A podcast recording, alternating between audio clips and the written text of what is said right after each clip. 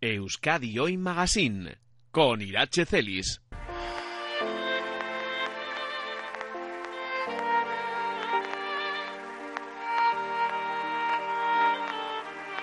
Yo, D, let's switch it up.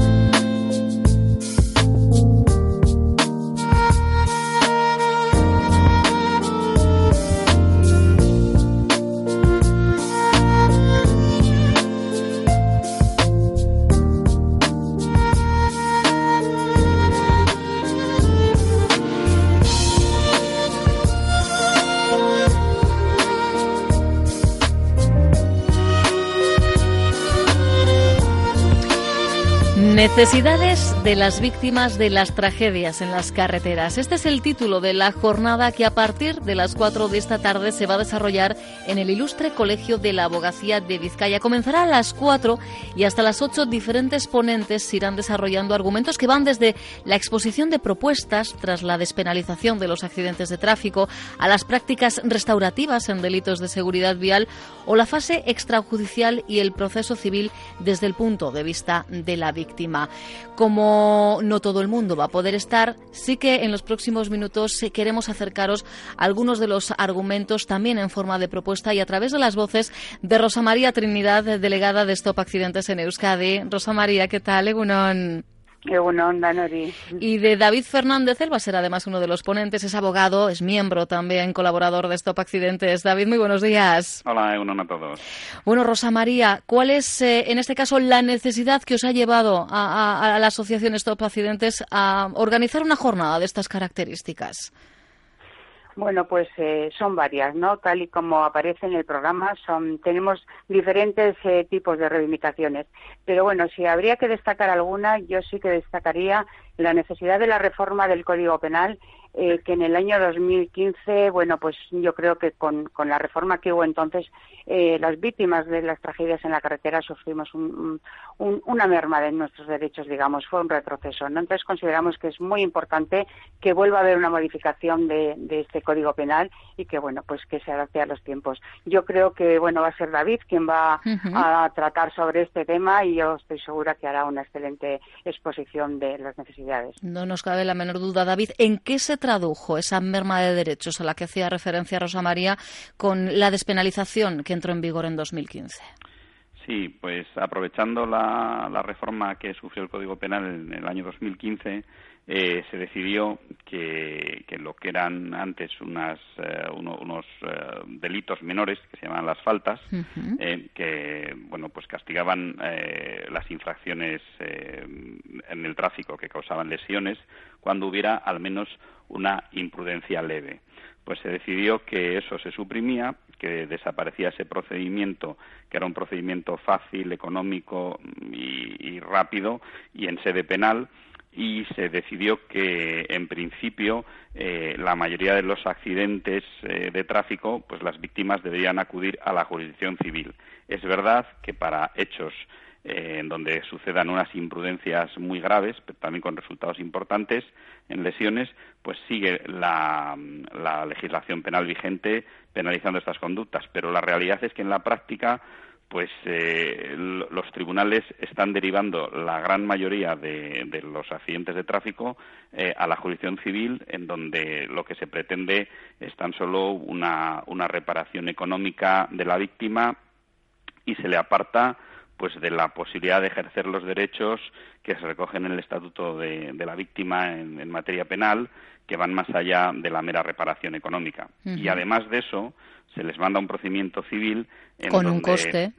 Claro, tiene un coste enorme. Antes, para que nos hagamos una idea, intervenía rápidamente pues la policía, se levantaba un atestado, se presentaba una denuncia y se obtenía la tutela de un juzgado, quien iba a tramitar la causa, se le mandaba a la víctima al médico forense, quien controlaba su evolución hasta la sanidad, y luego automáticamente se señalaba un día para la vista de juicio, y ahí es verdad que muchas veces se conseguía pues una reparación previa, pero por lo menos era un sistema más ágil en el que la víctima acudía desde el primer momento un poco amparado y bajo el paraguas del juzgado penal.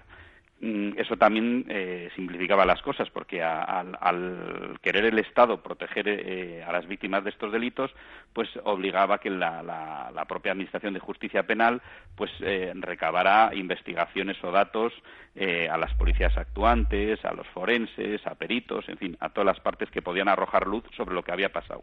¿Qué sucede ahora? Pues ahora el procedimiento te lo tienes que montar tú. Tienes que reunir todas las pruebas.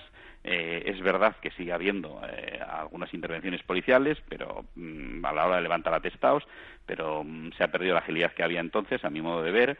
También existe una actuación de los médicos forenses, de los juzgados, pero es verdad que se envía a las víctimas a una solución extramuros del procedimiento y, sobre todo, preponderando una solución extrajudicial, ¿eh? Y, claro, luego ya sí, si no llegas a un acuerdo, tienes que hacer un procedimiento civil, que tienes que contratar pues abogado, procurador, peritos, y claro, muchas veces este coste del procedimiento en intentar demostrar la realidad del daño y en ser indemnizado y resarcido, pues al final acaba detrayéndose ese coste de la indemnización final. Por lo tanto, muchas veces te cuesta más la salsa que la perdiz. Claro, y no es de extrañar con todo lo que nos cuentas, David, que entonces haya quien acabe por renunciar, incluso ya iniciar el propio proceso en sí, ¿no? Sí, la verdad es que, hombre... Desde luego el descenso de los procedimientos judiciales desde 2015 es un hecho, ¿verdad? Eso es un dato constatado. Es un dato constatado y que inclusive es tan importante esta cuestión que la propia Fiscalía General del Estado, en sus memorias del año 2017 y 2018, cuando ha empezado a ver cómo estaba evolucionando esa modificación, pues desde luego ha llamado la atención de que esto estaba yendo mal, en el sentido de que a veces había situaciones gravosas, como que en algunas audiencias provinciales desde la reforma no se había tramitado ningún juicio por materia de imprudencia menos grave en delitos viales. Por lo tanto, se estaba mandando a las víctimas a la jurisdicción civil, que es un procedimiento pues más complejo, a mi modo de ver, y para las víctimas es más complejo. Y muchas veces, ¿qué sucede con esto? Pues que si tienes difícil el ejercitar los derechos, muchas veces lo que está sucediendo es que se acaban renunciando a derechos que sobre el papel están. Claro. Tienes derecho a una serie de indemnizaciones, a una serie de ayudas, a una serie de eso. Pero claro, como cuesta tanto ejercitarlos, pues muchas veces acabas, más que renunciando, sí por lo menos restringiendo lo que probablemente en justicia te correspondería. Claro. Y eso es grave. Efectivamente. Esta es la situación, grosso modo. ¿Cuáles son las propuestas que desde Stop Accidentes realizáis, David? Bien, desde Stop Accidentes ya previamente no nos gustaban muchas cuestiones que acompañan a la reforma, sobre todo esta de la despenalización de la imprudencia leve, pero es que han surgido otra serie de cuestiones y al final no solo estos pacientes, sino múltiples asociaciones están reclamando, incluso particulares, están recabando pues una modificación otra vez del Código Penal y que se vuelva a incluir, pues, desde luego, las imprudencias en mayor grado que lo que se hacía hasta ahora, que solo son las imprudencias realmente graves las que acaban en la vía penal. Entonces, se intenta, por lo menos, tener unos criterios claros y ampliar el Código Penal, o sea, lo que es la sanción penal en estos delitos que se ha visto muy, muy, muy restringida.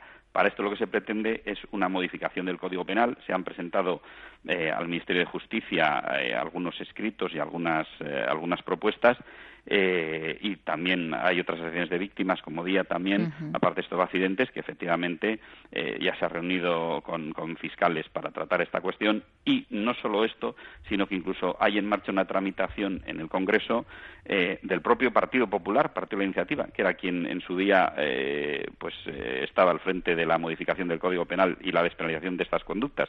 Y luego, posteriormente, ha sido en junio de 2017 el propio Grupo Popular que en el Congreso quien ha introducido una modificación que quiere pues revisar esto, porque su propio portavoz lo ha calificado como probablemente un error lo que se cometió al despenalizar estas cuestiones. Pero es que no solo abarca a la categoría de estos delitos, sino que hay algunas cuestiones pues que existe un vacío y además son lacerantes. Por ejemplo, estamos pensando en el abandono del lugar del accidente, que se produce muchas veces, sí, y que lógicamente ahora todavía dificulta más el ejercicio de las acciones por las víctimas. ¿Por qué?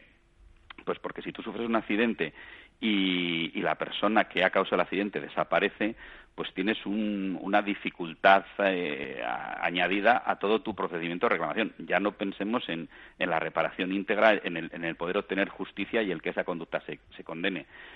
Actualmente en nuestro Código Penal, solo cuando hay una omisión de socorro, y si resulta que falleces, como ya has fallecido, ya no hay nada que socorrer, y nuestros tribunales eso no lo vienen condenando. Sin embargo, se pretende, entre las reformas que se postulan, pues efectivamente que ese abandono del lugar del accidente, con independencia del socorro que se pueda o no prestar a la víctima, sea de por sí sancionable, porque la persona que comete un accidente, lo que se pretende, las acciones pretendemos, es que se quede allí, que aporte los datos, que facilite la investigación, que en definitiva el huir después de un accidente lo único que hace es debilitar todavía más a la víctima. Al final, Rosa María, escuchando a David, todo esto viene a engarzar con ese concepto que venís trabajando por interiorizar, en este caso por hacer interiorizar a la sociedad, que es el de violencia vial, que siempre habéis defendido que merecen un tratamiento jurídico específico. Pues sí, por supuesto que sí. Yo cada vez que oigo la palabra accidente, algo se me revuelve por dentro, de verdad, porque creo que no todo se puede tratar como accidente. Entonces creo que hay que tenerlo claro y que hacer una clara diferenciación. Y claro, cuando hablas en general, pues bueno, tampoco todo es violencia vial, ¿no? Pero yo, desde luego, debo decir que la gran mayoría de las tragedias que ocurren sí que son por este motivo. Entonces, bueno, creo que deberíamos de empezar a utilizar un poco más este término todos, porque al final es ser más realista, ¿verdad? Y bueno, pues sí, la verdad, como muy bien ha dicho David, hay mucho por hacer, queda mucho trabajo, porque al final, pues eso, tal y como él ha explicado, pues al final las víctimas hemos tenido una merma en nuestros derechos, como has podido oír, ¿verdad? Se dificulta el proceso y al final te están privando de ir por una vía penal, cuando muchas veces lo que la víctima necesita es un resarcimiento a nivel personal, ¿verdad? Un castigo para el infractor, porque, bueno, pues eso, como muchas veces digo, siempre cuando alguien comete una barbarie por su responsabilidad deberá de pagarlo más duramente de lo que se pagaría de hoy. Desde luego, yo creo que además eso sí que lo tenemos interiorizado, que sale muy barato muchas veces, ¿no? Cometer una irresponsabilidad, ya no una imprudencia, una irresponsabilidad. Es la sensación, yo creo que eso sí que es algo, ¿no? Que se siente, que lo sentimos así en la sociedad. Rosa María, vosotros que estáis en contacto más directo con diferentes colectivos a través de esa labor de divulgación que realizáis. Pues sí, claro que sí. Cada vez es que, bueno, pues se ve que no pasa nada y que bueno, pues que no está castigado, que es a veces se asume como el precio a pagar por el progreso, y esto no puede ser, esto es una barbaridad. Y aquellas personas que se sientan a conducir un vehículo deben de ir con sus capacidades al 100% y no se pueden permitir ni un mínimo fallo ni un mínimo despiste, porque derivado de esto puede ocurrir una tragedia y puede morir una persona inocente, ¿verdad? Entonces, bueno, hay que transmitir a la sociedad, pues eso, que hay que ser responsable, que no todo el mundo tiene capacidades para conducir. También la administración debería de hacer algo en cuanto a estas cuestiones, ¿verdad? No se puede dar a veces el carnet de conducir a cualquiera, habría que pasar unos reconocimientos más exhaustos, bueno, en fin, muchas cosas que quedan por hacer y que, bueno, pues es nuestro objetivo intentar transmitir a quien corresponda, ¿no? Pues bueno, de que hay que intentar mejorar, ¿no? Todas estas cuestiones. Y de alguna forma lo que vais a hacer esta tarde es un poco levantar acta de todas esas necesidades, de todos esos retos, ¿no, Rosa María, que están por cubrir? Pues sí, porque quedan muchos, aunque, bueno, algo se va haciendo, igual a veces se da un pasito para adelante y dos para atrás, como ha sido con el tema de la reforma del Código Penal. Bueno, también se habló, se quiso instaurar o se dijo que se proponía, ¿no?, un estatuto de la víctima, pero resulta que al final no hay recursos para llevarlo a cabo. Entonces, pues por consecuencia es como que no existe, no está. Entonces también hay que reclamar, ¿no?, sobre esto, los derechos de las víctimas. Es un catálogo y yo creo que es algo muy importante y necesario. Entonces, bueno, pues hay muchos, la verdad es que muchos temas importantes.